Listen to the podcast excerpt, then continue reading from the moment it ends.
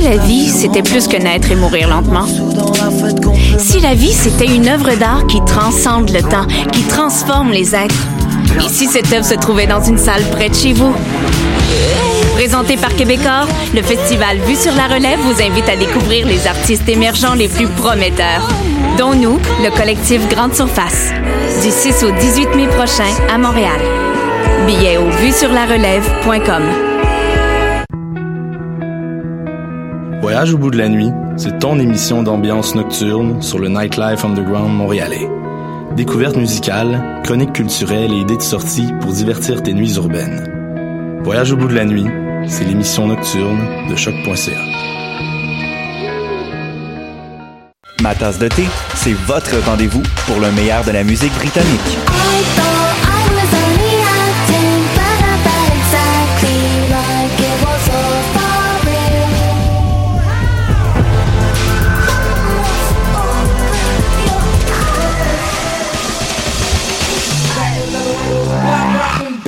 Direct tous les jeudis dès 20h ou en tout temps en podcast sur le choq.ca et sur Spotify.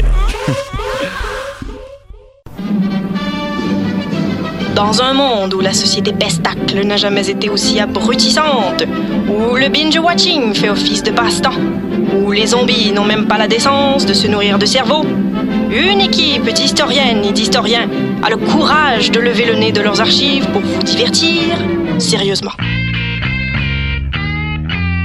Histoire de passer le temps, vendredi 16h sur choq.ca. Hi, this is Ty Siegel, and you're listening to CHOQ in Montreal.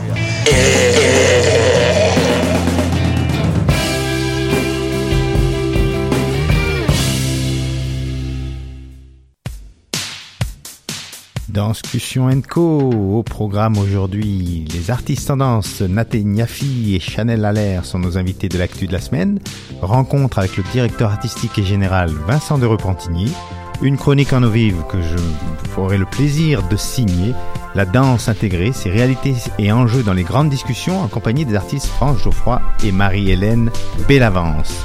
Jingle!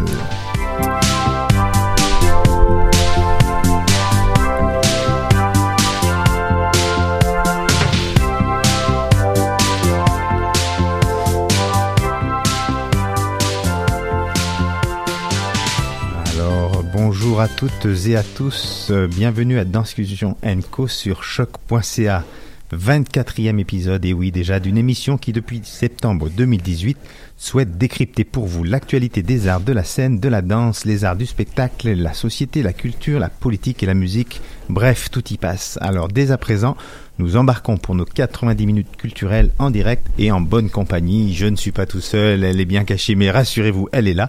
Et tout de suite, c'est l'actu de la scène, rencontre avec des artistes qui font l'actualité des scènes montréalaises. Alors ma chère Maud, à qui sommes-nous aujourd'hui? Bonjour Jérôme, merci d'avoir donné ta voix à ce début d'émission.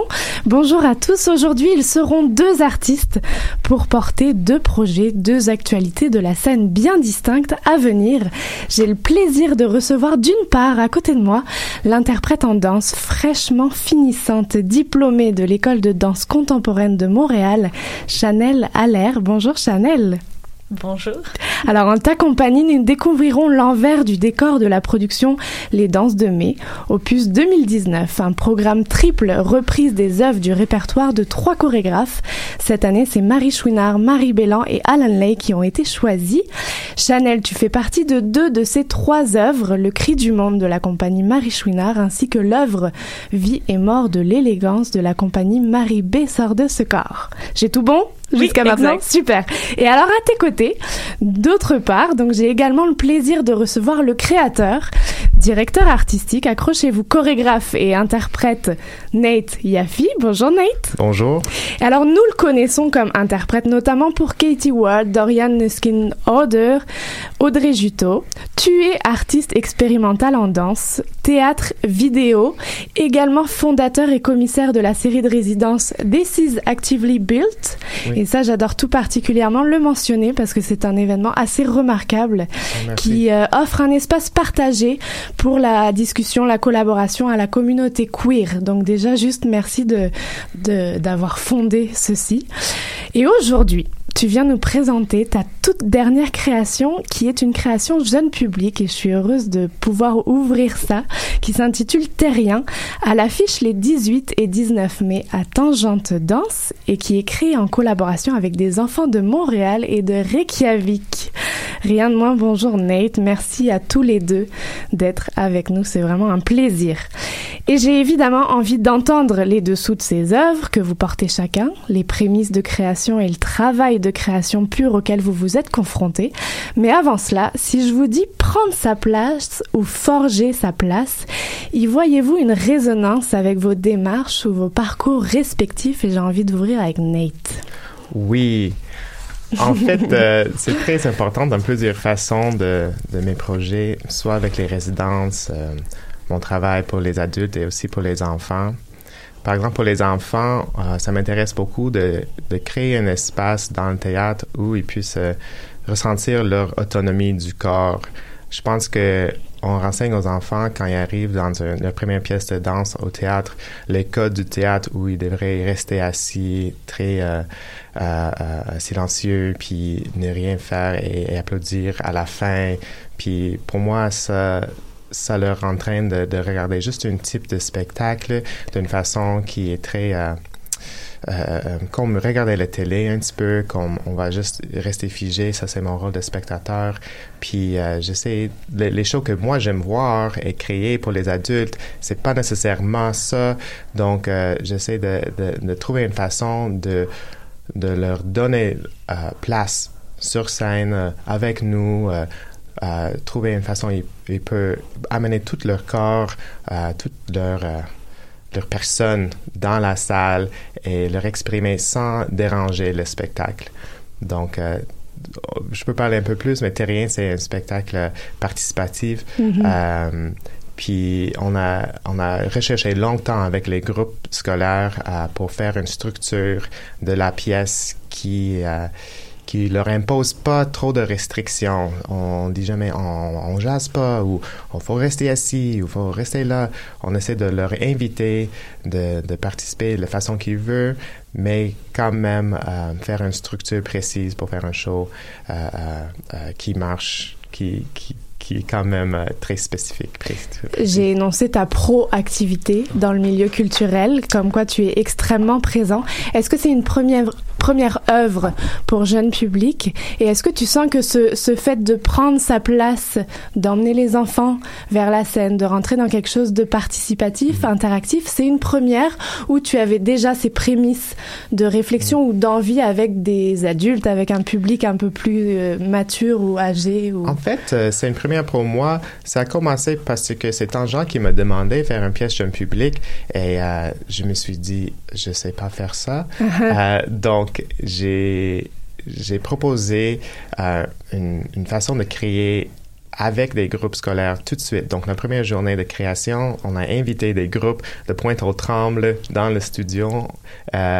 Puis, tout de suite, je me suis rendu compte que je sais rien, puis ils me renseignent beaucoup. Et je vais apprendre beaucoup d'eux. Donc, pour moi, ils ont déjà pris de la place. Ils ont déjà... vocaliser ou s'exprimer leurs intérêts, qu'est-ce qui résonne avec eux. Et pour moi, ça a tranquillement changé la façon qu'on voyait la pièce pour que ça soit interactif. C'était pas le but au départ. Mm-hmm. Tu t'es laissé guider par les enfants pour créer Terrien. Oui, puis à un moment donné, je suis comme... je sais pas pourquoi on va pas faire ça, ces types de recherches avec eux, juste pendant la période de création. Pourquoi on fait pas ça sur scène aussi? Donc, on a créé une structure pour justement amener cette expérience qu'on a vécue en studio avec eux sur scène d'une façon plus designée, plus chorégraphiée. On va y revenir parce que mon petit doigt me dit que le design, les costumes sont extrêmement présents, que le travail est très coloré. Oui. En tout cas, en publicité pour le moment, c'est très coloré. On va revenir là-dessus. Tu es entouré d'une très, très belle équipe artistique. Mais je pose ma question également à Chanel. Prendre sa place, forger sa place, interprète, finissante. Tu sors de 3 années à l'école de danse contemporaine. Est-ce que c'est quelque chose qui résonne avec à la fois ta démarche, ton parcours, mais aussi l'immersion dans des œuvres de répertoire? Ouais, ben c'est évident. On a commencé au retour des fêtes en janvier à tranquillement travailler nos œuvres. Bon, c'est sûr que 2 pièces sur 3 dans le spectacle, ça fait beaucoup de travail. Puis on a la chance à l'école de danse contemporaine de vivre un processus complet, là. C'est des grosses pièces, du gros travail, de nombreuses heures de répétition, les essayages de costumes. Tu sais, c'est des grosses productions. Puis en étant finissant, tu te dis, OK, c'est comme un gros show, mais c'est peut-être dans mes derniers pour les quelques prochaines années qui sont aussi gros et qui ont autant d'envergure que ça. Puis, on a commencé avec le travail de Marie Chouinard. C'est sûr que c'est quelque chose, c'est tout un univers, c'est hyper enrichissant. Moi, j'ai complètement adoré. J'étais épatée sur toute la recherche de mouvement que ça a, mais c'est évident que ça prend un engagement constant sur de longues heures de répétition parce que c'est ça. Après ça, la question de prendre sa place, c'est pas toujours non plus facile. On est 20, on s'aime, on veut travailler ensemble, mais aussi il faut savoir faire son chemin parce que en mai c'est terminé, puis c'est comme un peu chacun pour soi, mais en même temps toujours ensemble. Fait que c'est de doser entre comment je prends ma place, comment je laisse la place aux autres, comment. C'est un bon défi pour ça, tu sais. Quand on parle d'œuvres de répertoire, évidemment, on mentionne que ce sont des œuvres qui ont déjà existé. Ouais. Puis là, puisque vous êtes interprète, vous rentrez dans des rôles. Ouais, donc, on peut parler peut-être de reprise de rôle. Ouais, est-ce que c'est casting, comme ça que vous avez été abordé? Et qui choisit le rôle que vous allez... c'est particulier. D'où ma question, prendre également sa place là-dedans ou forger sa place. Est-ce que c'est... On voit une Chanel? Est-ce qu'on voit une reprise de rôle? Comment ça fonctionne tout ce travail-là? Ouais, ben je pense que actuellement dans ce contemporaine, on peut vraiment apporter qui on est puis notre manière de bouger dans l'œuvre. Fait que malgré le fait que, bon, pour ma part, je reprends 2 répertoires, je pense qu'on voit Chanel parce que peu importe ce que je fais, j'aurais de la misère à cacher qui je suis au travers de ma danse parce que, bon, je me retrouve à essayer d'être authentique, à essayer de juste trouver comment aborder ça à ma manière pour que ce soit vrai puis ressenti. Côté casting, ben pour la pièce de Marie Chouinard, on a tout appris les rôles du début jusqu'à la fin. Ça, c'était vraiment incroyable parce que ça challengeait le groupe en soi de se motiver puis de travailler toutes les sections. Là, tu sais, c'était pas comme « Ah ben ça, je veux le faire, fait que je vais juste focuser là-dessus. » Tu sais, non, il y a personne qui était là-dedans. On était toutes vraiment dans l'apprentissage puis la profondeur. Puis c'est à la toute fin du processus que Isabelle Poirier, celle qui nous a appris le répertoire, a fait des choix selon qui était le plus mis en évidence, puis en valeur dans certaines sections, puis qui correspondait plus à ça. Fait que ça a été notre processus pour le répertoire de Marie Chouinard, qui a été super bien transmis par Isabelle. C'était incroyable. Puis pour Marie Béland, ça, c'était super intéressant. À la première répétition, la pièce représente vraiment les années 50, la manière dont l'être humain se comportait à cette époque, puis au fur et à mesure que la pièce avance, éventuellement, tout ça se brise, en fait, puis on se retrouve à juste montrer c'est quoi les vraies choses qui se passent cachées sous les apparences, puis tout ça. Puis, dès le premier jour, elle nous a fait improviser pendant comme une dizaine de minutes sur comment on jouerait ce personnage-là.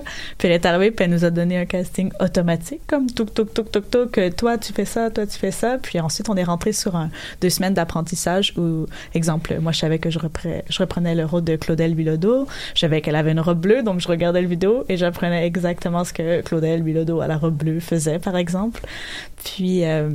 après ça, c'est comment apporter de sa personne, parce que chaque personne est très différente. Puis étant donné que dans cette pièce-là, on se trouve à montrer comme nos commentaires personnels, ben là, c'est sûr que ça teinte beaucoup de notre personne. Super intéressant. Ça aborde un peu ma question suivante sur le travail de création. Et particulièrement, j'ai envie de t'entendre sur le travail de création physique aussi, qu'on peut identifier d'une pièce à une autre. Mais j'ouvre d'abord ma question à Nate. Terrien, travail de création avec des enfants. On peut lire Montréal, Reykjavik. Reykjavik, c'est l'Islande. Oui. Qu'est-ce qui s'est passé? Pourquoi on se téléporte en Islande? Et quel est le travail? Est-ce qu'il y avait une recherche particulière, un peu ethnographique, dans le travail avec les enfants là-bas. Oui, là-bas et ici, en fait, créé en collaboration avec les enfants de Montréal et Reykjavik. Mais aller à Reykjavik, cette opportunité est arrivée à cause de ma collaboratrice, la costumière Zuzunu, qui habite là-bas. Puis, elle aussi, elle a une résidence artistique, donc elle nous a accueillis et c'est elle qui est amie avec une école là-bas. Je vais pas essayer de prononcer le nom. Hjatlskóli. Puis c'est très progressiste. Ils ont une méthode où ils font des compensations de genre, par exemple, et parmi d'autres théories et pratiques. Donc ça, c'est les enfants là-bas, les garçons vont faire les activités de filles pendant une période et aider les garçons plus jeunes de jouer avec les poupées et faire les manicures. Puis les filles vont faire les aventures et exprimer leurs émotions d'une autre façon. Puis, en tout cas, j'ai juste aimé ça. C'est aligné avec... mon pratique personnelle, je suis intéressé dans les théories queer et comment faire les structures de création queer, comment faire les interactions avec les enfants, les enseigner dans les approches plus queer. Peut-être qu'on peut spécifier ce que contient le mot queer dans ta vision à toi pour des auditeurs qui n'auraient jamais entendu ce mot. Malheureusement, j'espère que tout le monde a entendu ce mot. Mais c'est pas nécessairement une définition fixe. Ouais. Alors, beaucoup, par Nate Yaffe. Par Nate Yaffe, à travers mes recherches depuis 3 ans, en conversation avec plusieurs artistes et penseurs dans la communauté queer, j'utilise la définition que queerness, c'est une résistance contre la culture dominante hétéronormative capitaliste. Donc, pour moi... Oui, il y a des identités, les personnes qui sont queer, mais ça peut aussi s'appliquer à façon de créer les structures dans la société, dans le milieu des arts et dans le studio et dans l'école. Par exemple, de là, je développe mes idées de créer des structures où les enfants sont tout le temps dans leur autonomie, même s'ils sont en collaboration. Des fois, les enfants, ils veulent juste donner la bonne réponse ou bien faire pour que ça soit sans conflit et, tu sais, ils cherchent la réponse correcte tout le temps. Et s'ils ont une mauvaise journée, il n'y a pas de façon de l'exprimer sans déranger le groupe. Donc, j'essaie de faire une création de groupe où tout le monde n'a pas besoin de sacrifier leur expérience personnelle et ça ne va pas déranger le groupe. En fait, ça va nourrir la création qui se fait entre nous, la collaboration. Donc, là-bas, d'utiliser ces enfants qui ont vécu cette approche, ça a beaucoup informé notre création. Et aussi, on était là pour la recherche de costumes et musique. On a enregistré les sons de la nature là-bas. On a utilisé l'inspiration des formes de terre, la mousse, puis des roches. Tout est très un peu extraterrestre, même si c'est très terrestre. Et ça informe un peu le côté esthétique de la pièce où on imagine que toutes sur Terre sont les terriens, comme les êtres vivants, même les roches, les animaux, les bactéries. Puis si on met notre expérience en tant qu'être humain à l'égal d'eux, peut-être on peut chercher une forme d'empathie du corps qui est plus fantastique, qui rejoint les enfants parce qu'ils sont vraiment connectés à la nature, les idées de la nature. Ça résonne beaucoup. Donc, de parler de l'empathie du corps d'une façon qui leur parle plus et qui est plus ludique que peut-être directement aborder les défis de l'image corporelle d'une façon trop réaliste. On sent que la question scénographie, costume est extrêmement présente, accessoires aussi. Est-ce qu'il y a des matériaux que vous allez chercher, utiliser pour imaginer la ville de nos rêves, de vos rêves? C'est un peu le sous-titre de Terrien aussi qui apparaît. Et il est porté par 4 interprètes. Quel est le travail corporel? Quel est le travail avec les accessoires, les costumes que vous avez utilisés? Puis Chanel, la même question après ça sur toute la question du costume, du personnage, de la création. Marie Chouinard, Marie Béland, 2 esthétiques extrêmement fortes. Nate. Oui. Donc, je suis parti avec mon moteur de création personnel. Pour moi, la danse est très tactile. La toucher, c'est très importante à moi pour générer un mouvement ou des idées. Donc, toutes les textures des tissus ont utilisé ça de la première journée de création comme moteur de chercher un état de corps, une façon de bouger, de suivre les sensations tactiles, je dis. Et aussi, ça transmet au public. J'aime ça que le spectateur a l'impression qu'il touche les mêmes choses, il peut ressentir ça dans leur corps, donc c'est comme viscéral, tactile.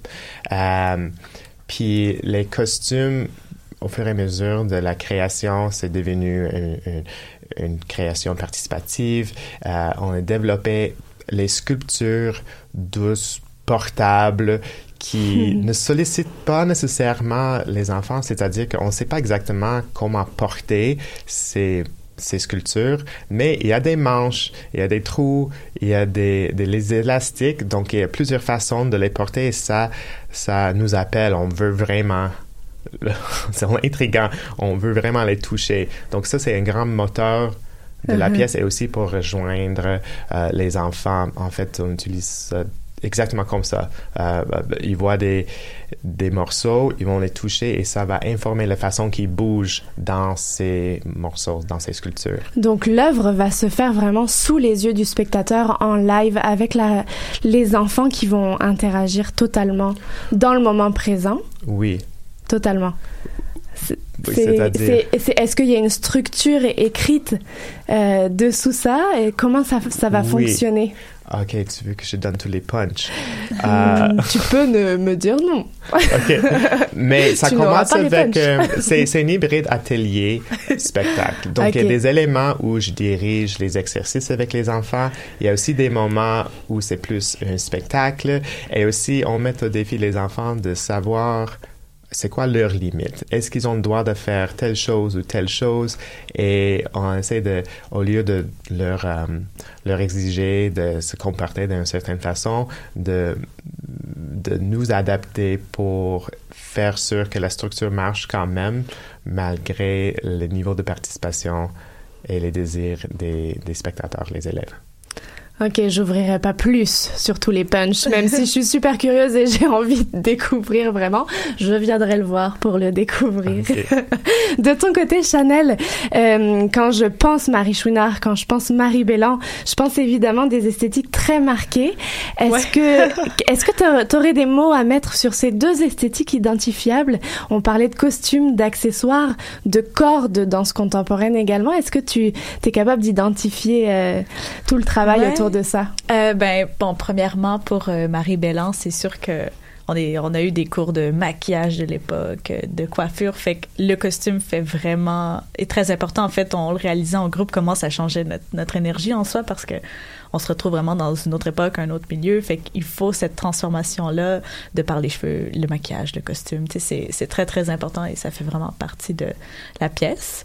En opposition totale à Marie Chouinard, où c'est très, très dénudé, très, très neutre le plus possible, parce qu'au final, on se retrouve à avoir un corps beaucoup plus animal, transformé. Tu sais, on ne veut pas reconnaître réellement le corps humain, la femme, l'homme. Tu sais, c'est juste comme toutes sortes de bébites, d'insectes, dépend comment tu l'interprètes en soi, là, mais ouais, fait que c'est complètement deux opposés.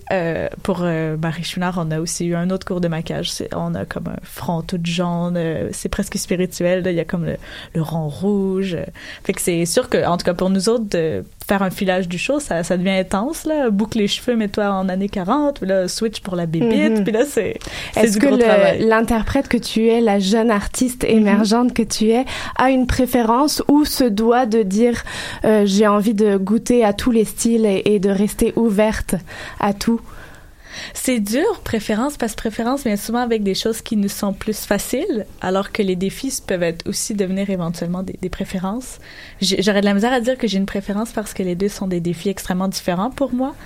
Et les deux m'apportent énormément. Je me trouve vraiment choyée de finir ma formation en explorant ces deux genres de défis. Ouais. On a vu avec les années le terme danseur évoluer. On est rendu à interprète. Est-ce que toi, tu as un terme qui te définit? Est-ce que tu as envie d'inventer un nouveau terme pour le futur? Qu'est-ce que ça contient, ouais. Nate, si tu veux quitter, je sais que tu files en répétition, tu es totalement libre de quitter. Je te remercie d'avoir été présent à cette entrevue. Puis on va venir te voir, je rappellerai les dates à la fin de cette première partie. Merci Nate. Merci. Chanel, je reviens à toi. Oui. Est-ce que danseur, danseuse, interprète, est-ce que tu te sens quelque chose en particulier et pourquoi? Ouais, c'est une bonne question. Bon, moi, je suis arrivée à l'école de danse contemporaine en me qualifiant comme une danseuse. Moi, j'étais danseuse. Puis, éventuellement, au fur et à mesure que j'ai pris des cours qui m'ont amenée à voir ma danse vraiment d'une autre façon. Puis là, j'entendais dans les premiers spectacles qui disaient « interprète sur scène ». Puis j'étais comme « Ouh, wow, interprète, intéressant », tu sais, au lieu de « danseur-go », tu sais. Puis là, éventuellement, ça me trottait à la tête. Et je sais pas, des fois, j'ai tendance à dire « artiste du mouvement » ou « artiste de la danse contemporaine ». Je sais pas. Mais effectivement, étant donné les niveaux d'engagement qu'on a, puis étant donné qu'avec notre personne, on teinte évidemment le mouvement, puis les chorégraphes ont tendance à nous laisser aussi, bon, des fois, libre d'aller où est-ce qu'on a envie d'aller, où est-ce qu'on a envie d'amener notre danse. Donc, ouais, j'irai vers artiste de la danse contemporaine. Pour l'instant, c'est ça pour moi. On verra si ça évolue. Quand on est au bout de 3 années de formation, est-ce qu'il y a des premiers contrats qui tombent? Est-ce qu'il y a quelque chose qui s'en vient? Est-ce que ça va faire une parfaite transition avec la suite? Est-ce qu'il y a des portes qui s'ouvrent ou il faut vraiment aller frapper à des grosses portes pour les faire s'ouvrir? Je pense que ça dépend vraiment de ton tempérament en tant que danseur. Tu sais, pour ma part, j'étais comme « Ah ouais, je vais passer plein d'auditions. » Je vais voir où ça m'amène, tu sais, puis peu importe que ce soit non ou oui, ben c'est de la visibilité, puis tout ça. Donc, je suis allée passer quand même quelques auditions, puis j'ai réussi à avoir celui de Montréal complètement cirque, fait que tout l'été pour ça, ben juin, juillet, je vais travailler pour eux autres. Je me suis dit, bon, à où, je pense que j'ai besoin de vacances, là, mine de rien, après 3 ans de formation, c'est tellement très intense, chargé, que tu as besoin de, je pense, de prendre un break pour comme assimiler tout ce que tu as appris puis de faire comme une conclusion à tout ça pour éventuellement, tu sais, repartir vraiment en tant qu'officiellement professionnel de la danse. Parfait. C'est un nom à retenir, Chanel Allaire et toute sa cohorte qu'elle représente aujourd'hui. Oui. Merci beaucoup d'être passée pour nous donner un premier aperçu. Je vais rappeler les dates immédiatement. Terrien. Donc, Nate Yaffe était là pour ce projet, prendra l'affiche à Tangente les 18 et 19 mai prochains, alors que les danses de mai opus 2019 seront présentées du 22 au 25 mai également à Tangente, avec un programme triple à découvrir, Vie et mort de l'élégance de Marie Béland, Lupercal d'Alan Lake et Le cri du monde par Marie Chouinard. Merci beaucoup. Merci Chanel, merci Nate tout à l'heure. Restez avec nous, on se retrouve après le titre 1000 bornes, une nouveauté Wouf Wouf. Vous écoutez Discussion Co sur choq.ca et nous sommes le vendredi 10 mai 2019. Si Jérôme, oui, tu vas voir, elle monte tranquillement cette petite toune. Et voilà, la voilà.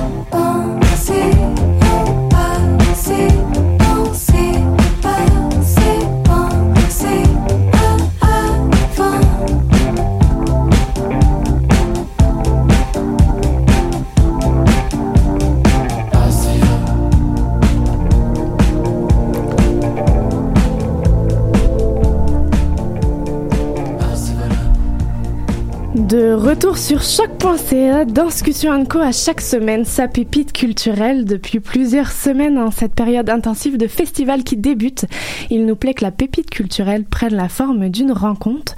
Place donc à un nouveau tête-à-tête. Moment pour nous et pour vous de découvrir plus en profondeur et en exclusivité les réalités et enjeux et les réflexions d'un travailleur culturel ou d'un artiste, qui peut aussi être un artiste travailleur culturel. Aujourd'hui, nous avons le plaisir de nous entretenir avec le directeur artistique et général de la Serre Arts Vivants, Vincent de Repentigny, qui m'a rejoint. Bonjour Vincent. Bonjour. Merci d'être là, qui présentera donc du 24 mai au 2 juin 2019 le festival OFFTA. Alors, 4 ans, si je ne me trompe pas, que tu co-diriges le OFFTA et l'organisme La Serre Arts Vivants également. Pour nos auditeurs qui n'auraient jamais entendu parler de ces deux entités, nous donnerais-tu un aperçu et la distinction éventuelle entre les deux? Bien chose sûr. Assez importante, je pense. Exact. Alors, le OFFTA existe depuis 13 ans, c'est notre 13e édition cette année, qui est un festival qui a toujours comme mission de proposer des rencontres hybrides entre les différentes disciplines artistiques, donc théâtre, danse, performance, cirque maintenant, qui est vraiment comme un espace de rencontres principalement. Et le OFF a toujours été en marge du FTA, c'est-à-dire que depuis la création du Festival Transamérique, donc quand le théâtre et la danse se sont joints ensemble, on a créé directement le OFFTA. Moi, je suis arrivé dans la structure il y a 5 ans et je co-dirigeais depuis le démarrage avec Jasmine Catudal, donc cette structure qui est la Serre Arts Vivants, qui est l'organisme OFFTA qui est devenu la Serre. C'est-à-dire que la Serre, structurellement, est devenue l'organisme qui chapeaute le OFFTA dorénavant. Donc la Serre, c'est un peu le producteur du festival, mais qui produit aussi beaucoup d'autres choses. On produit Vous êtes ici, qui est un événement vraiment pour les jeunes diplômés des différentes écoles. Donc, c'est drôle parce qu'on en parle un petit peu transition parfaite. Ronde. Voilà, exactement. Donc, c'est finissants qui terminent et qui ont une idée d'un projet, une courte forme qu'ils veulent tester. Et donc, on accueille ces artistes-là aux écuries pendant une semaine de réflexion, de travail, mais surtout de mise en commun, de rencontres. On produit certains artistes aussi, donc Alex Dufresne, Michael Bielinski, Émile Pinault. Donc, c'est des artistes qu'on accompagne de la recherche création jusqu'à la diffusion. Et on est en résidence au Monument national, c'est-à-dire qu'on a des espaces où est-ce qu'on accueille des résidences tout au courant de l'année, principalement des résidences locales, des artistes qui présentent des projets aux premières étapes de leur développement pour pouvoir vraiment trouver quelque part les premiers ancrages sur lesquels ils vont construire le projet. Donc la mission de la Serre est vraiment plus vaste, elle répondait à plusieurs petits problèmes un peu systémiques qu'on avait identifiés puis qu'on avait envie de pouvoir aussi aider toute l'année, pas juste durant la période festivalière, c'est-à-dire la période de fin mai, début juin, qui est celle du festival. Quand on pense souvent festival et qu'on voit les offres apparaître, on se dit que apparaît une nécessité, apparaît un manque qui a envie d'être comblé. Le OFFTA, si je me trompe pas, a été créé d'un collectif à la base, exact, qui répondait à un manque. Est-ce que tu es capable de nous l'identifier? T'en faisais pas partie, mais tu es capable de l'identifier. Puis est-ce que, après 11 années, est-ce que ce manque et cette nécessité et la signature est toujours la même ou est-ce qu'on a vu une évolution du OFFTA? La première année que le festival a commencé, ça a été vraiment sur une urgence, c'est-à-dire que c'était l'idée de se dire, bon, le FTA sortait sa première programmation, puis il y a certains artistes qui étaient plus émergents, bien sûr, qui aujourd'hui nous apparaissent comme des artistes établis, mais et on se dit, il manque une vitrine clairement durant ce moment si charnière de l'année que le FTA pour présenter ce travail-là. Et donc, c'est effectivement 5 artistes, principalement du théâtre à la base, qui se sont dit, bon, on a ce besoin-là de trouver une vitrine. Donc, à un mois d'avis, on démarrait le festival. Et donc, c'était plutôt théâtral la première année. La danse s'est jointe très rapidement, les arts visuels plutôt rapidement aussi. Et je dirais que ça fait environ 6 ans qu'on nomme vraiment Festival d'art vivant, donc toute forme hybride qui s'entrecoupe entre ces disciplines et d'autres disciplines aussi, là, que ce soit musique, comme je disais tantôt, cirque, qui est plutôt récent au festival aussi, mais vraiment des pratiques qui mettent au cœur des propositions les artistes et le spectateur, la rencontre humaine, disons. Et je pense que ça, c'est quelque chose qui est apparu très rapidement dans la vocation du festival, cette idée de la rencontre, et qui perdure d'année en année, c'est-à-dire qu'on cherche toujours à trouver d'autres façons de faire rencontrer à la fois les artistes ici locaux, parce qu'on présente principalement des artistes locaux, quelques artistes nationaux aussi. On a 2 artistes de Vancouver cette année, par exemple, qui viennent présenter leur travail au festival, et bien sûr tous les programmateurs internationaux qui sont présents en ville durant le festival. Donc ça, ce double mandat-là, de la fois d'être un lieu d'incubation, de chantier, de travail, qui est un peu le thème cette année, et en même temps d'être une vitrine pour ces artistes-là qui ont des projets qui sont en train de se développer, qui sont à différentes étapes de leur processus. Est-ce que tu sens que l'urgence et la nécessité sont toujours bien présentes? Oui, je pense que dans le milieu.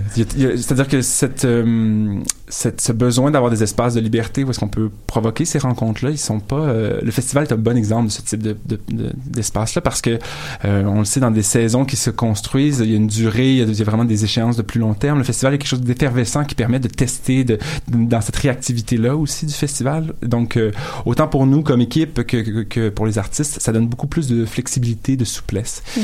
Et à travers les années, ce qui est intéressant, c'est que ça s'est renforcé, cette nécessité-là, aussi dans la façon où est-ce que les publics viennent rencontrer les premières étapes, et donc c'est une façon aussi de donner une forme de rétroaction aux artistes pour leur permettre de continuer à évoluer. Il y a beaucoup de projets qui sont nés au OFFTA, là, je pense rapidement, Mani Soleil Manlou, Jamie Drault a commencé ouais. au OFFTA, Catherine Godet, Manuel Rock, c'est tous des artistes de différentes disciplines qui ont vraiment démarré certains projets à l'intérieur de cette structure-là. On sent l'idée du tremplin, exact, qui est vraiment sous-jacent à ces festivals-là. Et c'est un peu ce qu'on fait avec la Serre de façon plus globale, c'est-à-dire que ce sentiment-là de vouloir pas seulement donner de la visibilité en période de diffusion, de rayonnement, mais aussi de se dire, OK, quelles sont les étapes intermédiaires avant dans lesquelles on doit qu'on doit prendre le temps de bien faire les choses pour s'assurer que les projets arrivent prêts quand ils rencontrent des publics et aussi des programmateurs, bien sûr. Tu es le directeur artistique général de ces organismes. Mm-hmm. Comment toi, Vincent, t'identifies l'émergence? Comment t'identifies et en fait, pourquoi tu portes l'art émergent et les artistes émergents? Qu'est-ce que je m'adresse à l'humain qui est derrière tout ça. C'est-à-dire que moi, quand je suis arrivé au OFFTA il y a 5 ans, on avait déjà commencé à travailler sur certaines structures avant même cette chose-là, qui était l'idée de trouver des espaces de travail qui puissent permettre ça. Et comme artiste, parce que j'ai eu une pratique plus en mise en scène, comme concepteur... Je lisais 2014 un article sur toi, l'homme à tout faire, le metteur en scène, il est là devant moi. Et voilà, j'ai fait beaucoup de conceptions vidéo, des conceptions d'éclairage avec différents artistes, j'ai mis en scène avec des collectifs, surtout des projets, et ça m'a permis d'identifier vraiment des besoins auxquels moi je faisais face. Et c'est un peu cette volonté-là que je porte encore, c'est-à-dire que j'ai encore le sentiment qu'il y a des choses qui doivent être mises en place pour permettre aux artistes d'avoir les bonnes croix de développement et de lancement, qui ne sont pas juste de l'idée de créer rapidement et diffuser, ce qui est toujours bien aussi, mais ce que je veux dire, c'est de trouver des façons d'asseoir sa pratique, de la nommer, de la construire, puis d'être capable de la communiquer à l'autre. Puis ça, c'est vraiment une pierre angulaire dans le travail de l'artiste, parce que c'est les fondations. Mm-hmm. Et quand on est dans ce moment d'émergence-là, c'est-à-dire, et comme tu poses la question, elle est très bonne, qu'est-ce qui est l'émergence? Quand tu as été interprète pendant 10 ans puis que tu commences comme chorégraphe, par exemple, c'est une forme d'émergence, c'est-à-dire c'est une nouvelle pratique qu'on développe. Mm-hmm. Avec des nouveaux enjeux. Avec des nouveaux enjeux, avec des nouvelles perspectives, une nouvelle façon de regarder aussi une pratique. Et fait que pour nous, l'émergence a ce cadre assez large de l'idée de voir comment, à travers différentes étapes, on peut se consolider, structurer, puis injecter beaucoup de... une forme de sensible dans cette pratique-là pour qu'elle puisse être poreuse aux autres formes artistiques, mais aussi à tout le monde qui nous entoure. Puis ça, c'est une des grandes clés qu'on a vite placée au centre de la mission de la Serre. C'est cette relation-là entre l'artiste et le monde dans lequel il vit, et comment on peut créer ces ponts-là de différentes façons. Je recevais il y a quelques semaines Sarah Labelle, directrice artistique et générale du Festival Vue sur la relève. Je la questionnais sur la programmation et comment on fonctionne avec les choix. Aujourd'hui, quand l'offre d'artistes est énorme, comment vous fonctionnez au OFFTA et à la Serre? J'imagine qu'il y a toute une équipe, un comité derrière. Exact. Alors, ce qui est particulier en ce moment, c'est qu'on est dans une phase de transition aussi. Jasmine, avec qui j'ai cofondé l'organisme, qui est sur son départ actuellement, et c'est une transition qui se fait pour moi dans une grande forme d'humilité, et je salue vraiment ce geste-là de Jasmine. Elle l'a fait dans un moment où est-ce qu'elle s'est dit, la structure est rendue après 13 ans, à un moment où est-ce que je sens qu'elle est prête à exister sans moi. Et donc, ça a été très important pour nous d'imaginer la structure comme quelque chose qui serait passable. Moi, j'ai un mandat de 4 ans, de 8 ans maximum. On s'est fixé ça déjà comme balise. Pour que chacune des décisions qu'on prenne comme équipe, en tout cas moi je prenne comme à la direction, soit réfléchie dans une idée de passation, que ce soit passable à quelqu'un d'autre qui puisse se les approprier puis travailler avec ces conditions-là. Donc, dans le cas de la Serre, je dirais que c'est vraiment une relation d'équipe. On est une équipe maintenant de 6 personnes qui travaillent sur les différents projets, et c'est vraiment une relation d'équipe qui s'est tissée autour de ça. Puis d'un point de vue de la programmation, au OFFTA, on fonctionne par appel de projet principalement. Donc, c'est vraiment, on reçoit entre 140 et 160 projets par année qui sont évalués par un comité de pairs. C'est-à-dire qu'on a toujours 2 personnes qui viennent du théâtre, 2 de la danse, 2 de la performance, plus 2 membres de l'équipe. et qui sélectionnent ces projets-là, font des invitations. Puis ça a été très rapidement, ça a fait partie de l'essence même du festival, puis c'est quelque chose qui est extrêmement riche dans le développement même d'une programmation, parce que c'est plusieurs points de vue, plusieurs disciplines, plusieurs backgrounds différents, même à l'intérieur des disciplines, qui se confrontent, qui se parlent, qui échangent sur les différentes prémices, sur pourquoi celui-là, pourquoi pas celui-là, puis surtout sur différentes façons d'aborder les mêmes enjeux. Moi, je trouve ça fascinant d'avoir ces discussions-là autour d'enjeux qui sont éminemment politiques ou importants dans les postures dans lesquelles on doit prendre aujourd'hui, mais d'avoir ces multiples points de vue-là permet d'être beaucoup plus cohérent comme festival d'art vivant, je dirais. L'édition 2019 approche clairement. Est-ce que vous identifiez justement dans ces questions de programmation, d'art, d'enjeux, de réalité, est-ce que tu identifies des tendances 2019? Est-ce que vous avez, à partir de ces tendances, créer des grands axes de programmation où on est vraiment sur quelque chose d'extrêmement hétéroclite dans la programmation?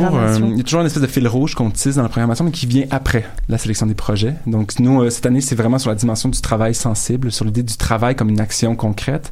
La définition du travail, c'est produire, entretenir, il manque le troisième, créer, produire et entretenir. C'est quand on lit dans le Larousse, c'est les trois éléments. Et on avait le goût de focusser sur la dimension de l'entretien. C'est-à-dire, c'est quelque chose qui n'est pas tellement valorisé, créer, produire un petit peu plus. Mais dans le travail artistique et le travail non artistique, qu'est-ce que ça veut dire entretenir son travail? Et donc, on convie beaucoup les artistes et les spectateurs à venir se rencontrer autour de rétroactions, entre autres, pour pouvoir échanger autour du travail, pour essayer de le baliser, ça, puis d'imaginer ensemble ce que ça veut dire, notre travail. Pas que le travail artistique, le travail dans nos vies quotidiennes, dans ce que ça prend comme espace, puis ce qu'on veut lui consacrer aussi. Fait que ça, je dirais, c'est un peu le fil rouge qui est apparu, mais qui vient un peu composer autour. La chose qui émergeait directement de la programmation qui nous a surpris, c'est la météo. Et ça, c'est pas quelque chose qu'on voyait venir du tout. Il y a 3 projets cette année qui parlent de météo.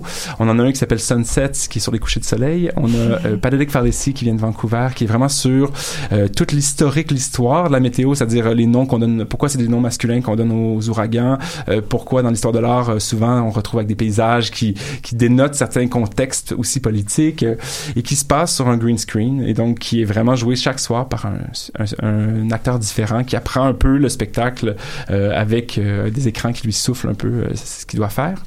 Et le troisième, c'est Sunrise Commitment, qui est moi un coup de cœur cette année, qui est une pièce pour un duo dansé pour le lever du soleil. Donc le premier matin, ce sera 4h09 et le deuxième à 4h08. Oh, nice. Et donc on convie les gens les plus courageux à venir à se lever pour venir voir ce lever du soleil et réfléchir à cette immensité versus aussi les corps qui sont tout petits versus cette grandeur.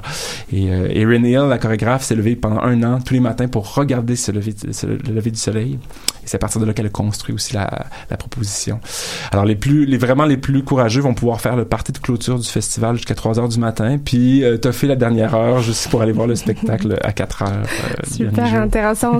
On sent que autant au OFFTA qu'à la Serre, vous offrez un méga bel écrin pour les artistes en accompagnement, en développement. Est-ce que la Serre, je sais que vous embarquez sur 2 ans les artistes et que vous les accompagnez sur 2 ans. Est-ce qu'au OFFTA, vous offrez un suivi aux artistes aussi? Est-ce qu'un artiste qui passe ensuite se fait accompagner par la Serre, récupéré par la Serre, ou il n'y a pas du tout de lien entre les deux structures? Il y a des liens. C'est sûr qu'en production déléguée, les projets qu'on soutient sont il y en a peu, parce que c'est des projets qui demandent du temps, du développement. On parle de 1 à 2 par année seulement. Et c'est souvent des artistes qui sont passés par le festival. Donc c'est sûr que la porte d'entrée du festival pour nous est importante, parce que c'est le lieu de découverte, c'est le lieu de rencontre. Et souvent, c'est pas automatique, c'est sûr, mais il y a certains artistes qu'on va pouvoir accompagner de différentes façons, soit en proposant des résidences au Monument national, soit éventuellement aller jusqu'à la production déléguée. Et la plupart des projets qu'on fait sont en appel, mais celui de production déléguée est vraiment un choix parce que c'est un risque qu'on prend avec l'artiste. C'est-à-dire qu'on s'embarque dans ce projet-là parce qu'on y croit ensemble pour le développer puis l'aider quelque part. On parlait de tremplin tout à l'heure, là, c'est vraiment le cas aussi, d'être ce tremplin-là pour, à un certain moment, structurer, consolider ce qui entoure l'artiste. Le directeur général que tu es, a-t-il des enjeux en 2019 très spécifiques pour le le futur, pour le présent et pour le futur? Est-ce que tu sens que tu vas avoir un travail très, très fort à faire? Je pense économie, je pense rayonnement, je pense aussi à toute l'offre culturelle montréalaise. Est-ce que tu sens que tu as un travail tout particulier à faire? On pense évidemment à inclusion, diversité, tous ces enjeux qui sont québécois et canadiens en ce moment. Est-ce que ça résonne? Il y a des... je dirais qu'il y a deux grands enjeux auxquels nous, on fait face en ce moment. Il y en a un qui est vraiment dans la pratique artistique, comment nourrir ces pratiques-là et d'utiliser les contextes de rencontres comme des leviers pour les publics aussi. C'est-à-dire que ce qu'on essaie de faire, on développe vraiment les rétroactions dont je parlais un petit peu plus tôt sur l'idée de ce lieu-là d'échange entre l'artiste et le public. Et on construit vraiment en ce moment tout un processus qui documente aussi ces rétroactions-là pour que ce soit un outil qui puisse être utilisé dans différents contextes. Et je crois que quand on orchestre bien ces rencontres-là entre différents publics, différents artistes, différents contextes, on permet des dialogues qui, des fois, se passent plus. C'est-à-dire qu'ils sont vraiment dans un regard, dans un contexte de regarder, recevoir, et qu'on oublie que la rencontre qui se passe à ce moment-là, elle est aussi active dans cette dimension-là. Donc, on a un énorme chantier qu'on appelle un peu la fabrique des possibles, qui est outillé, quelque part, c'est documenter ce processus-là pour pouvoir aussi l'offrir à d'autres dans différents contextes. Et c'est sûr que d'un point de vue structurel, la Serre a 4 ans, et souvent, j'ai l'impression que les gens le perçoivent comme une structure qui est très bien établie, alors que c'est encore quelque chose qui est plutôt fragile, c'est-à-dire que on existe sous une forme de projet encore. La Serre, c'est quelque chose qui se consolide et qui se construit et qui sera toujours d'une forme, je dirais, résiliente, c'est-à-dire que ce qui va répondre toujours aux besoins de l'artiste parce qu'elle a été construite comme de cette façon-là. Mais on est en train de voir comment s'assurer que, comme je disais, dans 4 ans, dans 8 ans, cette structure-là soit assez solide dans son fonctionnement, dans sa façon d'être enracinée aussi dans les communautés pour pouvoir toujours être ce vecteur-là puis cet incubateur-là pour les artistes de différents horizons. Fait que c'est comme un peu, je dirais, les deux façons, les deux outils, les deux leviers qu'on met en place en ce moment pour répondre à différents contextes, aussi différentes problématiques qui sont beaucoup reliées à... On a cette grande chance qu'on a toujours eu, moi ça m'a toujours beaucoup fait sourire, mais il y avait la question de la parité, par exemple, des programmations au niveau homme-femme. Le OFF a toujours été paritaire. Ça n'a jamais été quelque chose qu'on a eu à forcer. Et puis je pense que la représentation de la diversité ou même des artistes autochtones, on a collaboré beaucoup avec Émilie Monet et Anishka dans les dernières années, entre autres, autour de scènes contemporaines autochtones. C'est des processus qui se sont faits naturellement. Et ça, moi je suis extrêmement reconnaissant parce que j'ai l'impression que, étant donné les mécanismes qu'on a mis en place, les artistes ont cette porte-là ouverte et sentent qu'ils peuvent avoir cet espace-là à l'intérieur de ce qu'on bâtit en ce moment. Donc, super optimiste. Oui, quand même, je pense... Tant qu'il y aura des artistes et un public pour les rencontrer, exactement. Ça. Tant que cette rencontre-là aura lieu, je pense qu'on est dans la voie de construire sur ces rencontres-là. Pourquoi un spectateur viendrait au OFFTA particulièrement? Qu'est-ce qu'on vient voir, en fait, quand on est spectateur, peut-être néophyte? Je pense que c'est une zone de risque très intéressante parce que c'est un endroit où est-ce qu'on se permet d'aller pour être surpris par ce qu'on va voir. Pas parce qu'on connaît l'artiste, mais parce qu'on se dit « Ah, il y a peut-être quelque chose là qui est en train de se passer qui va avoir des répercussions pour la suite. » Et cette espèce d'esprit aventurier-là, pour moi, il est d'audace quelque part, est très important parce que on l'encourage beaucoup du côté de l'artiste, mais du côté du public, c'est fascinant de pouvoir se dire... moi, je pense toujours à ma mère, là, c'est un peu personnel, mais qui était dans la salle à la première étape de Jamie Drault et qui, quand je repense à ce spectacle qui tourne partout au Québec en ce moment, qui va être à Avignon l'été prochain, se dit, j'étais parmi les 50 premiers dans cette petite salle à entendre un peu les premiers essais de ce que ça allait devenir aussi. Il y a quelque chose de très émouvant dans cette perspective-là comme spectateur et comme programmateur aussi de se dire, ah ben ces projets-là sont à une étape charnière qui leur permet soudainement d'exploser, de se retrouver sur différentes scènes, autant ici qu'ailleurs. Donc, je pense que le spectateur du OFFTA est celui qui se dit, je suis prêt à venir à 4h du matin voir deux danseurs et un lever de soleil, puis qui va oser prendre ce pari-là. Qui n'est pas trop formaté ou enfermé dans un schéma, c'est parfait. Et on garde aussi, tu sais, pour nous c'est très important, mais c'est accessible aussi au niveau des prix parce que c'est vraiment pour nous une nécessité, c'est-à-dire de prendre ce risque-là, c'est aussi de dire au public, venez le prendre. Il y a pas, c'est pas une, vous n'en aurez pas pour votre argent. On n'est pas dans cette logique-là. On est dans la logique de se dire le risque qui fait partie de l'engagement qu'on a envers la relation qu'on établit avec les artistes, avec les autres spectateurs, avec le contexte dans lequel on se retrouve. Merci Vincent, je sais que tu refiles à une réunion. Merci beaucoup d'avoir partagé ça. Je pense que ça donne un bel, un beau premier contact avec les deux structures si on les connaît pas encore. Évidemment, on peut retrouver toute la programmation sur le site offta.com pour plonger encore plus. Rendez-vous donc du 24 mai au 2 juin 2019. Merci Vincent. Merci. Bon festival, on s'y croisera. Et moi, je vous propose une petite parenthèse musicale. Elle est signée Big Thief et le titre s'appelle Terminal Paradise.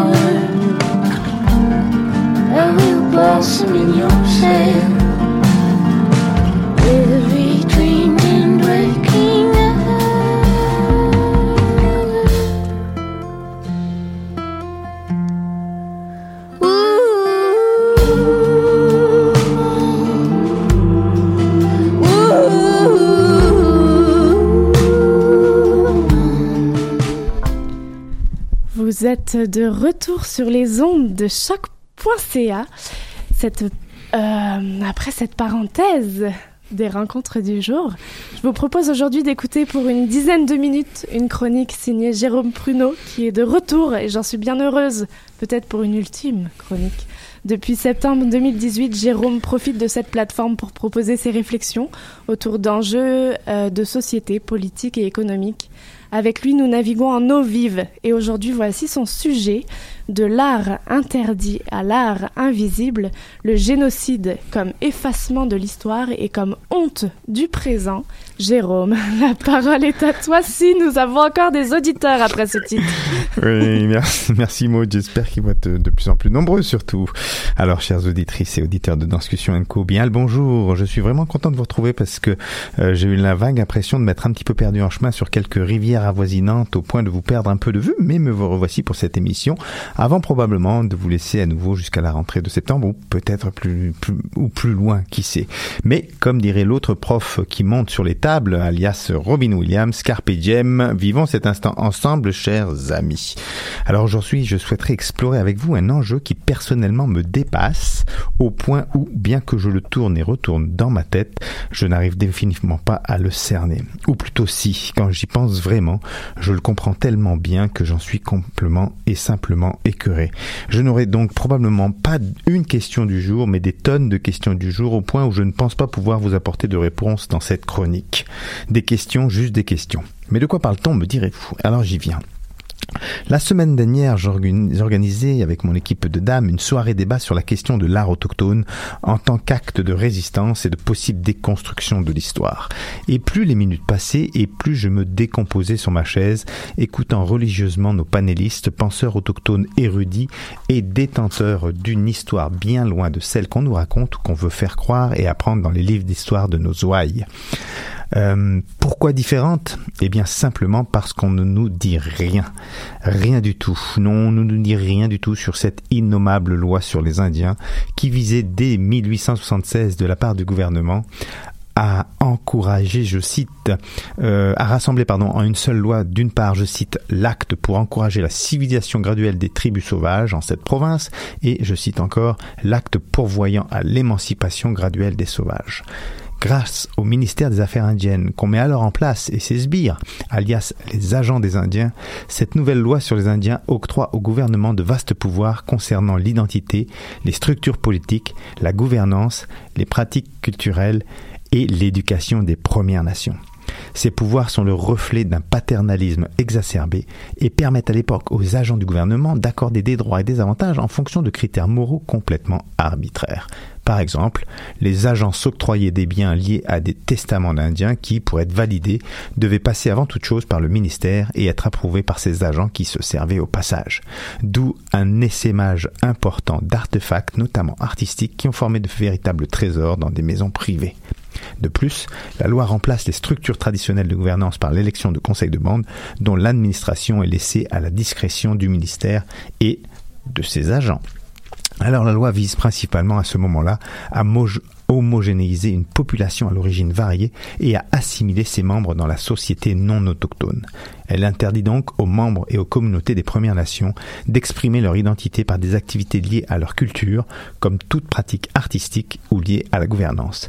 Des modifications ultérieures forceront d'ailleurs les enfants des Premières Nations à aller dans des écoles industrielles ou dans des pensionnats de 1894 et 1920, et en 1884 interdiront aux membres des Premières Nations de pratiquer des cérémonies religieuses telles que les potlatches. Telles que définies dans la loi, ces cérémonies religieuses n'incluent pas la danse, mais les agents des Indiens brouillent les cartes et reçoivent l'ordre de décourager par tous les moyens nécessaires, je dis bien tous les moyens nécessaires, les danses ressemblant à celles vues à l'occasion des pow-wows ou des cérémonies consacrées à la danse du soleil. Une modification adoptée en 1914 interdit les danses en dehors des réserves et en 1925, finalement, on ne s'embarrasse plus de détails vu qu'on interdit carrément les danses partout. En 1927, une modification de la loi interdit aux membres et aux communautés des Premières Nations de louer les services d'un avocat ou de présenter des revendications territoriales contre le gouvernement sans l'autorisation préalable, du gouvernement.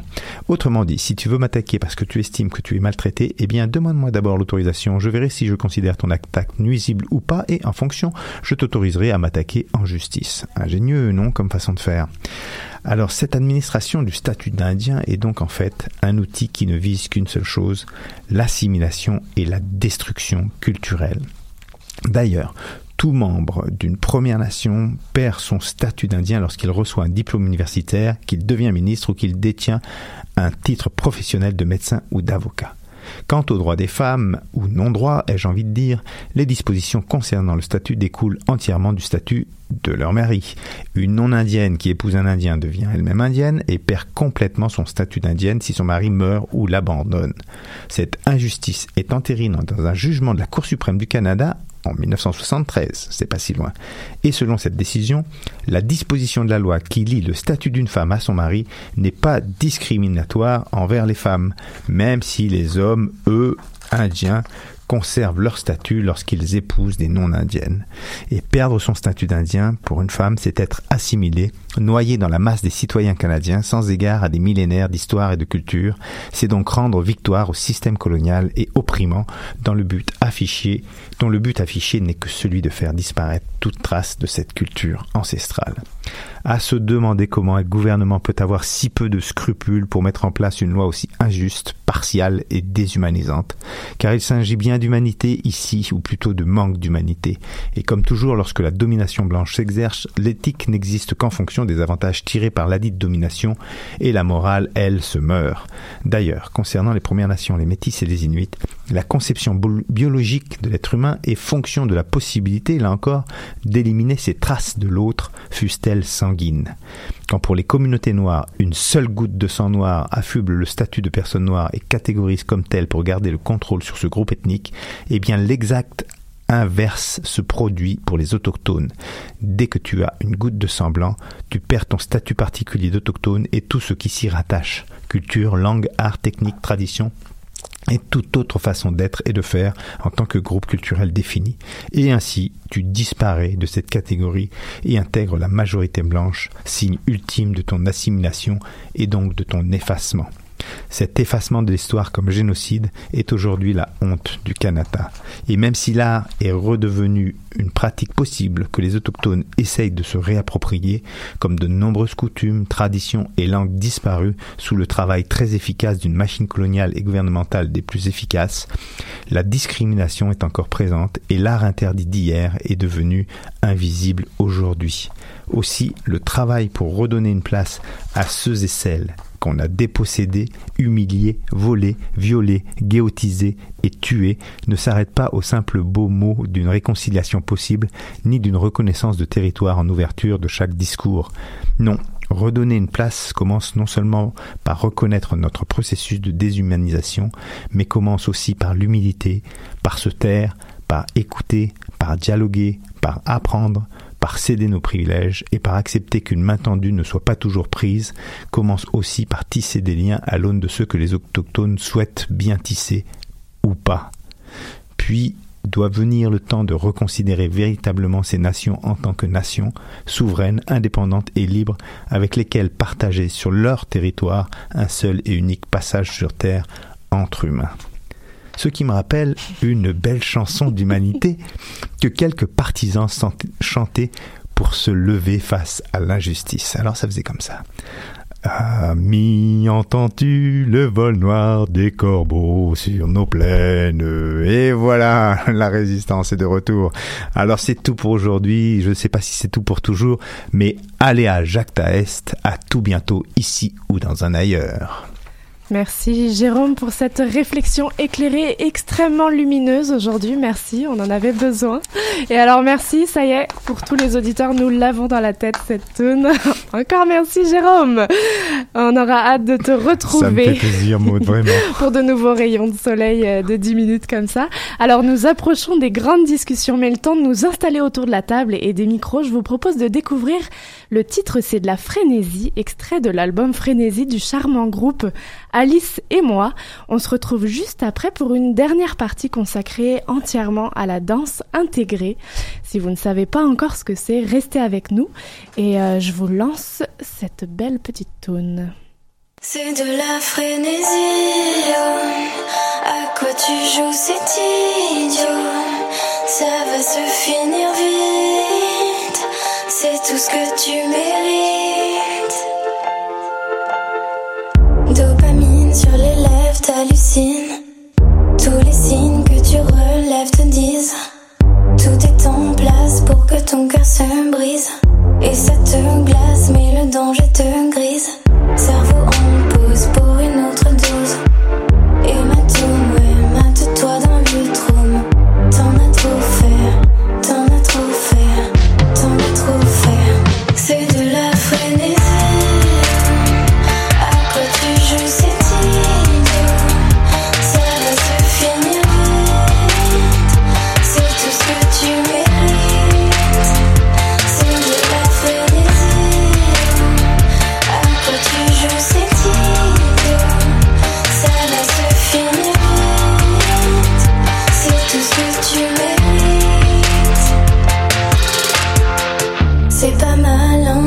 C'est pas mal, hein. C'est très con même, mais tu le fais quand même. Sur le fil, tu t'enfiles des nuits sans fin. L'ennui s'en va si t'es sous ses draps. Enfin, t'es tout le temps sur ton tel, tu te mêles. À l'écran, rien qu'un mot et c'est mort. T'en veux encore, t'en veux encore. C'est de la frénésie. À quoi tu joues, c'est dit.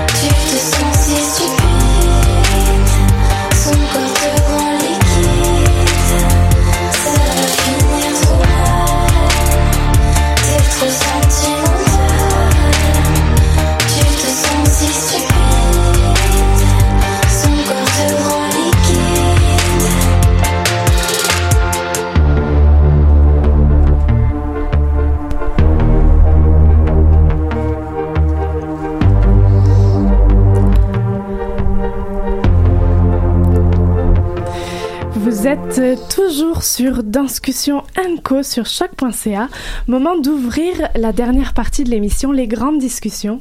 Chaque semaine, en compagnie d'invités spéciaux, nous abordons une thématique proposée. Cette semaine, en compagnie de mes deux invités, nous abordons les réalités et enjeux autour de la danse intégrée.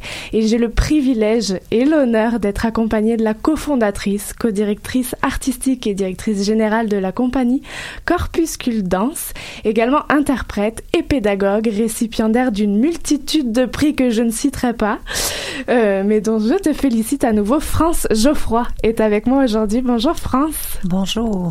Et alors tu es accompagnée et tu partages la scène avec elle, mais également la co-direction artistique de la compagnie.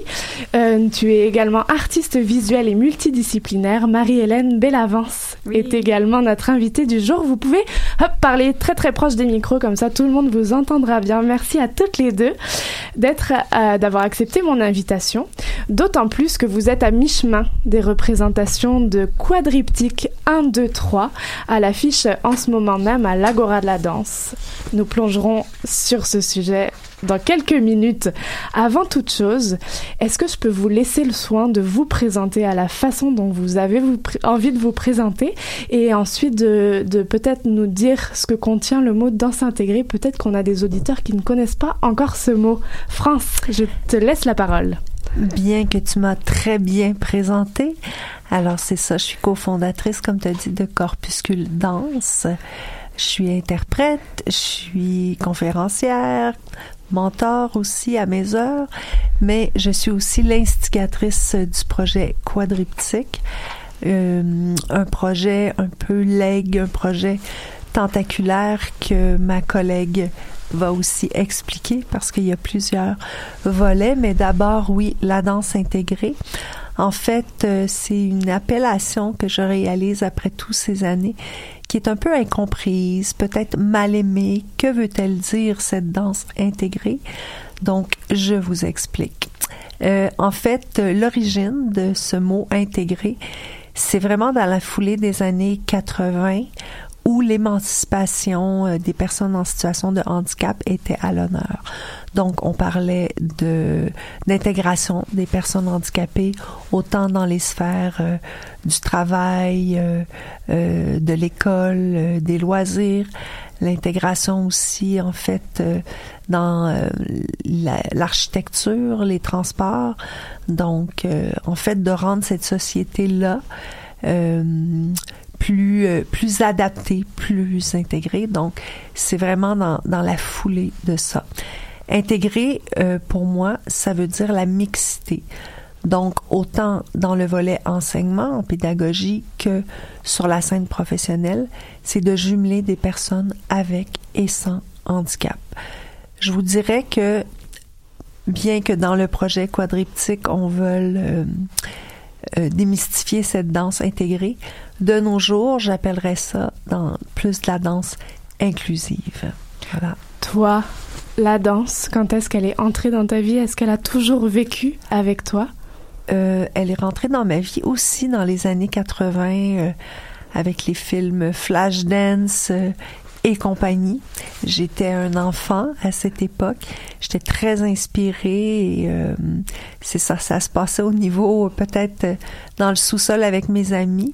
Et à la fin de mon secondaire 5, j'ai pris la décision d'aller en danse au Collège Montmorency, et 4 jours avant de commencer les classes, j'ai eu un accident de plongeon. Par la suite, la danse est arrivée, j'ai écouté une émission de télé et il y avait Céleste Dendecker, une danseuse tétraplégique, j'ai vu son travail dans un reportage. Et c'est vraiment là où j'ai eu la première étincelle. Cette femme-là avait exactement le même handicap que moi. Et c'est la fondatrice, la cofondatrice de Can Do Co, une compagnie de renommée internationale en danse intégrée. Et c'est ça. J'ai ensuite vécu ma première improvisation au Studio 303 avec des danseurs. Je faisais une autre émission de télé à mon tour. Et c'est ça, j'ai fait ma première improvisation et là, j'ai vraiment eu la piqûre Et à partir de cette date du mois de janvier 1994, j'ai vraiment mis toutes mes énergies et mon focus dans la même direction, devenir danseuse contemporaine. On va revenir parce qu'on imagine évidemment tous les enjeux, toute la réalité auxquelles tu es passée pour arriver à notamment une production en ce moment à l'Agora de la Danse. On va y revenir, mais je vais laisser le soin à Marie-Hélène de se présenter à la façon dont elle a envie aujourd'hui. Tu peux dire tout ce que tu veux, comme tu le veux en fait. Tu l'as bien fait aussi, comme France disait, tu nous as très bien présenté. Ce que je peux ajouter en fait... Pour compléter, j'ai joint la compagnie de... je suis artiste visuelle de formation. J'ai étudié à Concordia. Puis, par la suite, la danse est entrée un peu dans ma vie via France, que j'ai participé à un de ces ateliers intensifs. Puis, comme mon côté artistique multidisciplinaire... est très fort. Ça m'a quand même interpellée d'aller toucher à d'autres médiums. Puis France m'a ouvert les portes un peu de ses studios et de ses projets. On a eu un coup de cœur, je pense, réciproque, parce que moi, je ne pensais pas que la danse ferait partie de ma vie non plus. Je peux préciser que mon handicap, en fait, puisqu'on est dans le propos, j'ai eu une amputation des deux pieds. Donc, ce n'était pas quelque chose que je croyais qui était accessible pour moi. Professionnellement. Puis, au Contact de France, en fait, la porte s'est ouverte aussi. Puis, donc, j'ai joint la compagnie avec elle. Puis... De tes yeux, Marie-Hélène, est-ce que tu peux... Donc, la compagnie s'appelle Corpuscule Danse. On imagine que comme tu en es la fondatrice de France, c'est un bébé qui n'a fait que grossir. Mais de tes yeux, Marie-Hélène, qui ensuite est arrivée dans cette compagnie, est-ce que tu peux nous donner un aperçu de la mission, du mandat de cette compagnie-là particulièrement et en quoi elle t'est chère ou pas? Mais France est vraiment meilleure que moi pour parler de la mission puis du mandat. Par Marie-Hélène d'abord et ensuite par France. J'étais convaincue qu'elle allait dire ça. Et pourtant... son ADN est bien inscrit maintenant dans la compagnie. Mais c'est intéressant d'avoir d'autres yeux aussi sur une compagnie. Alors Marie-Hélène, c'est toi qui vas commencer. Ah, mon Dieu. Tu peux rebondir. Oui, je vais rebondir. Okay. Je pense qu'on va partir par la genèse. Parfait. La compagnie. D'accord. Donc, la mission, en fait, de Corpuscule, c'est une mission... artistique, une mission pédagogique via 2 volets. Donc, j'enseigne aux enfants, aux adolescents, aux adultes de 5 à 92 ans, des personnes de tout profil, mais évidemment des personnes avec et sans handicap.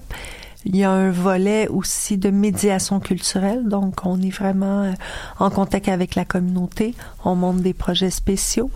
Et le volet qui nous amène à l'Agora, donc, c'est vraiment un volet de recherche, de création et de diffusion. On fait appel à des chorégraphes via des commandes d'œuvres et rebondit, là, Marie-Hélène. C'est le temps.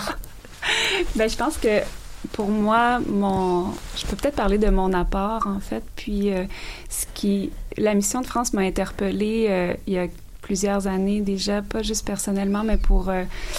en fait, c'est suite à une... j'ai fait partie d'un jury au Conseil des arts du Canada qui commençait à donner des subventions aux organismes dont la mission était pour les personnes, les artistes en situation de handicap. Puis c'était vraiment une première au Canada. Puis cette transition... En fait, ça m'a vraiment touchée. Ça m'a vraiment... il y avait comme un sentiment de « Ah, si je me détache, moi, comme artiste handicapée de la communauté, c'est comme de ne pas faire partie de l'importance de ce mouvement-là, de donner la voix aussi, puis de donner le support à ces compagnies-là d'exister. » Puis j'ai vraiment voulu plonger avec France plus dans sa mission.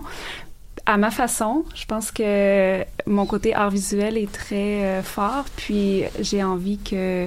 La compagnie rayonne aussi visuellement, donc mon apport est peut-être plus au niveau visuel, mais je sais pas, je pense que... Marie-Hélène, elle est remplie d'humilité, parce que, oui, son apport est visuel, mais je pense que via beaucoup... Elle m'aide beaucoup, et surtout dans ce projet quadriptyque, je devrais dire, parce que avant elle était vraiment plus interprète. Tranquillement, elle s'occupe de l'image de marque de la compagnie, autant dans la réalisation des petits vidéos, des capsules, tout ça, dans le graphisme, dans le site Internet. Mais je pense qu'on se complète. À la très source, bien. On se complète. Oui. Voilà. C'est dur à porter aussi tout seul, une compagnie. Puis je pense que à ce niveau-là, d'être à deux, je pense que ça aide beaucoup. On sent évidemment beaucoup d'humilité, mais énormément de force aussi, qui est comme sous-jacent, comme un peu des lames de fond, que on sent que vous avez, et France particulièrement, fait bouger énormément de choses depuis les débuts. J'imagine qu'au début, on est dans pas mal de solitude, on rencontre pas mal de solitude, mais qu'on doit défoncer des portes. Est-ce que c'est quelque chose que tu as vécu, de défoncer des portes? Est-ce que tu en défonces encore pour faire entendre? Est-ce que Même aujourd'hui, tu le vis? Oui. Je me suis promenée dans le labyrinthe. Oui, totalement. De l'UQAM, et je cherchais Danscussion. J'y suis finalement arrivée, mais c'est ça. Parfois, il faut faire plusieurs détours pour arriver à ses fins. Donc, oui, Moi, j'ai commencé par être une non-danseuse, hein.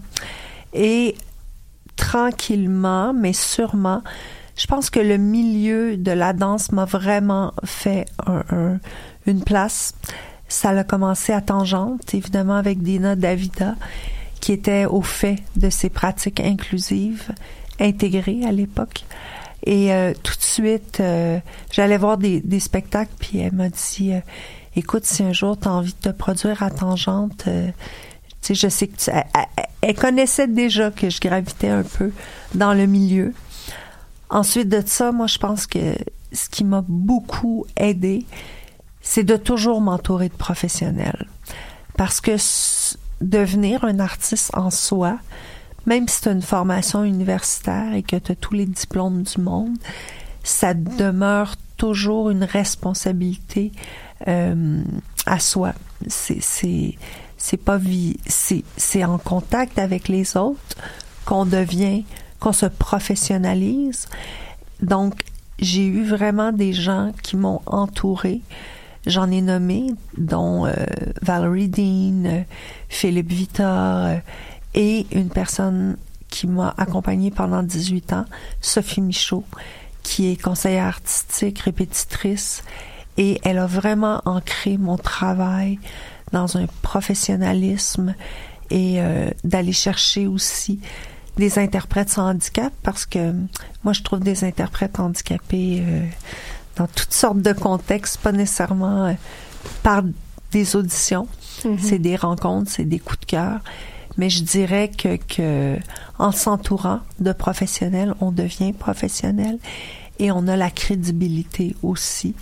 Ce qui m'a aussi aidée, c'est de fonder cette compagnie-là avec Isaac Savoie et Martine Lusignan, qui était, il y a plusieurs années, danseuse au Grand Ballet canadien. C'est assez fascinant de voir qu'une ballerine a fondé une compagnie de danse intégrée avec moi.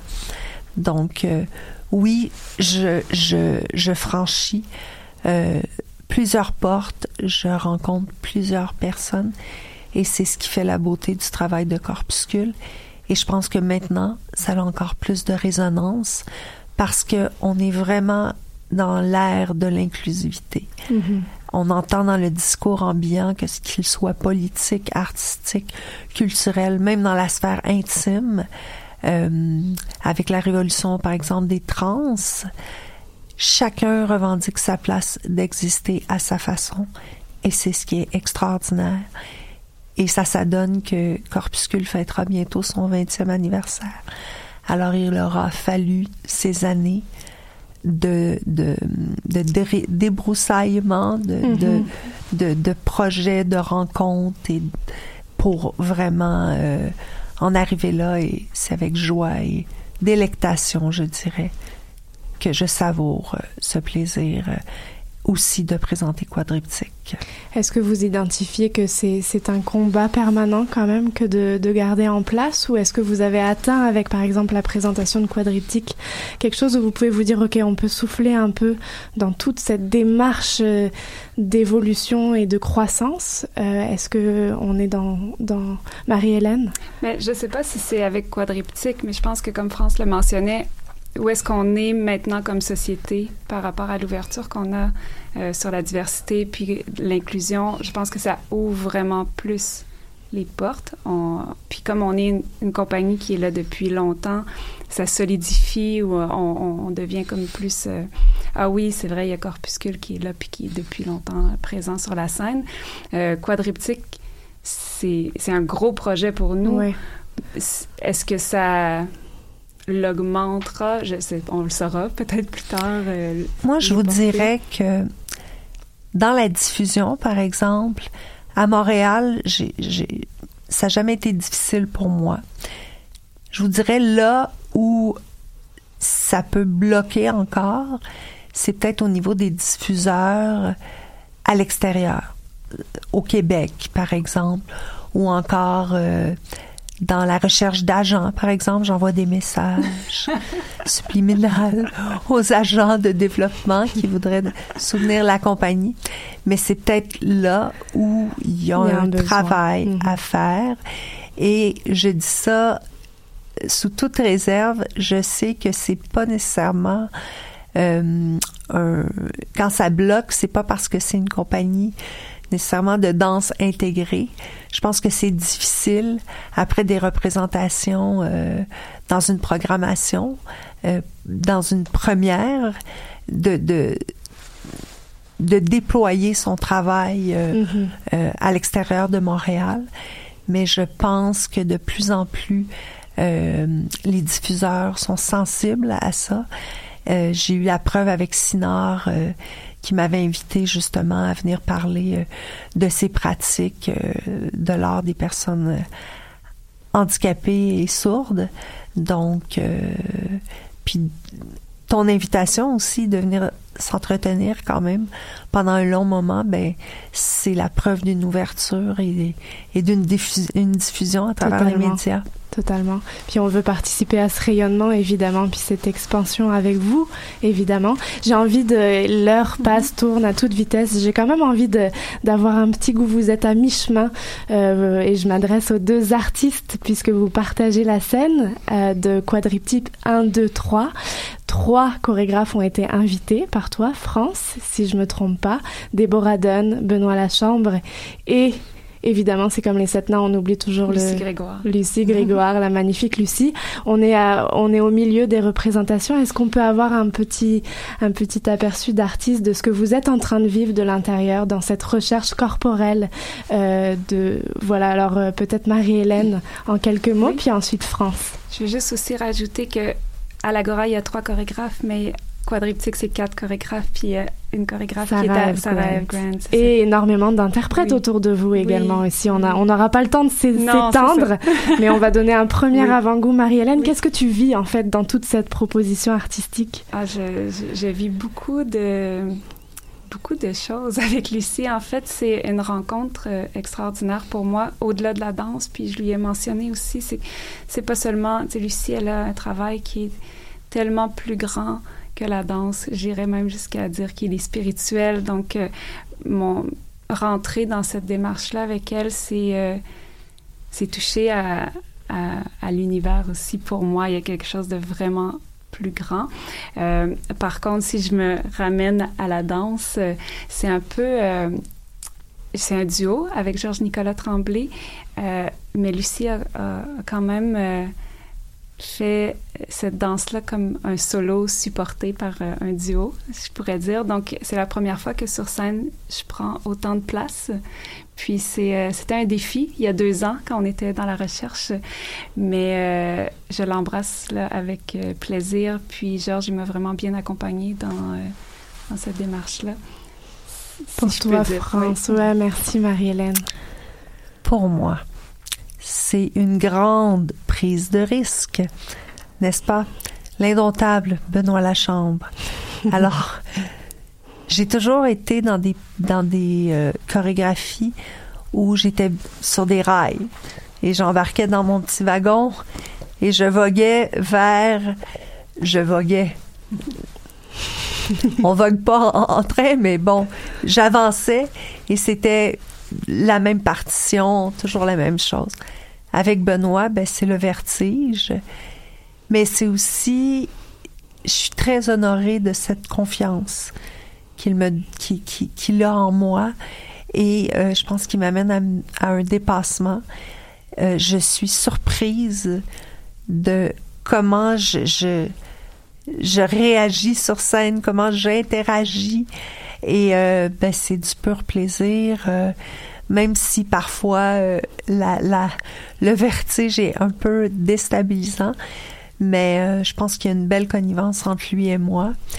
Et sinon, à travers les autres productions, les autres chorégraphies, ben c'est beau, c'est merveilleux de voir une Maxime D. Pomerleau se déployer, apprendre et vraiment, elle a tellement fait du chemin depuis sa première participation en 2014 avec la chorégraphe Chantal Amirand.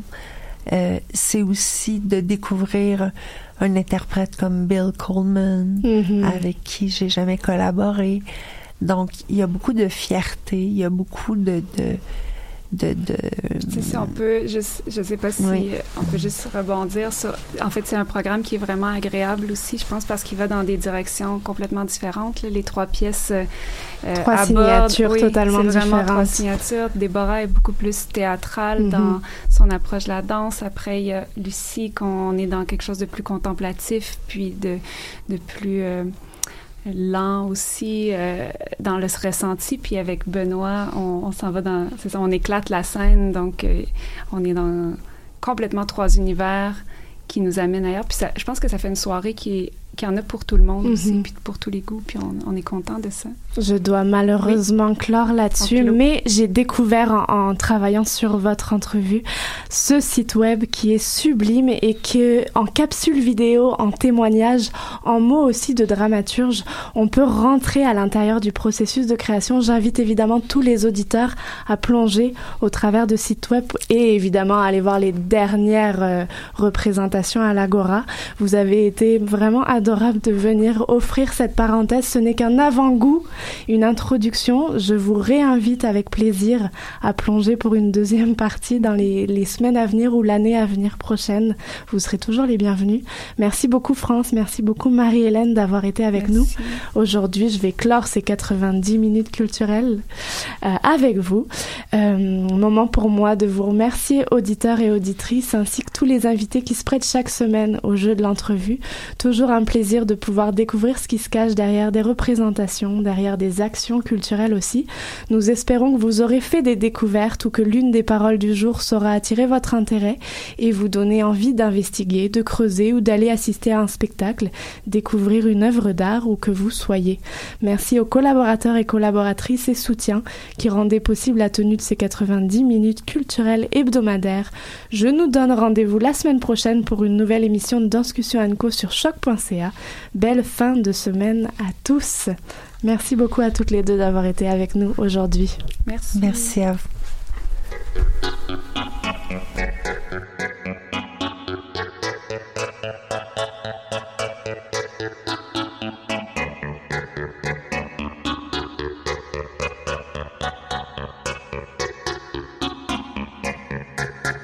L'amour dans les draps. Et les week-ends chez toi, ces gardes partagées pour un amour en danger. Au sommet de la colline, ton regard me fascine. Quand tu partais des mois, j'avais le mal de toi. Reviens-moi, entier, vivant, rappelle-moi. Ce soir, tout le temps, visitons la ville de nuit, de jour. Naviguons facile, maintenant, toujours. Reviens-moi, entier, vivant.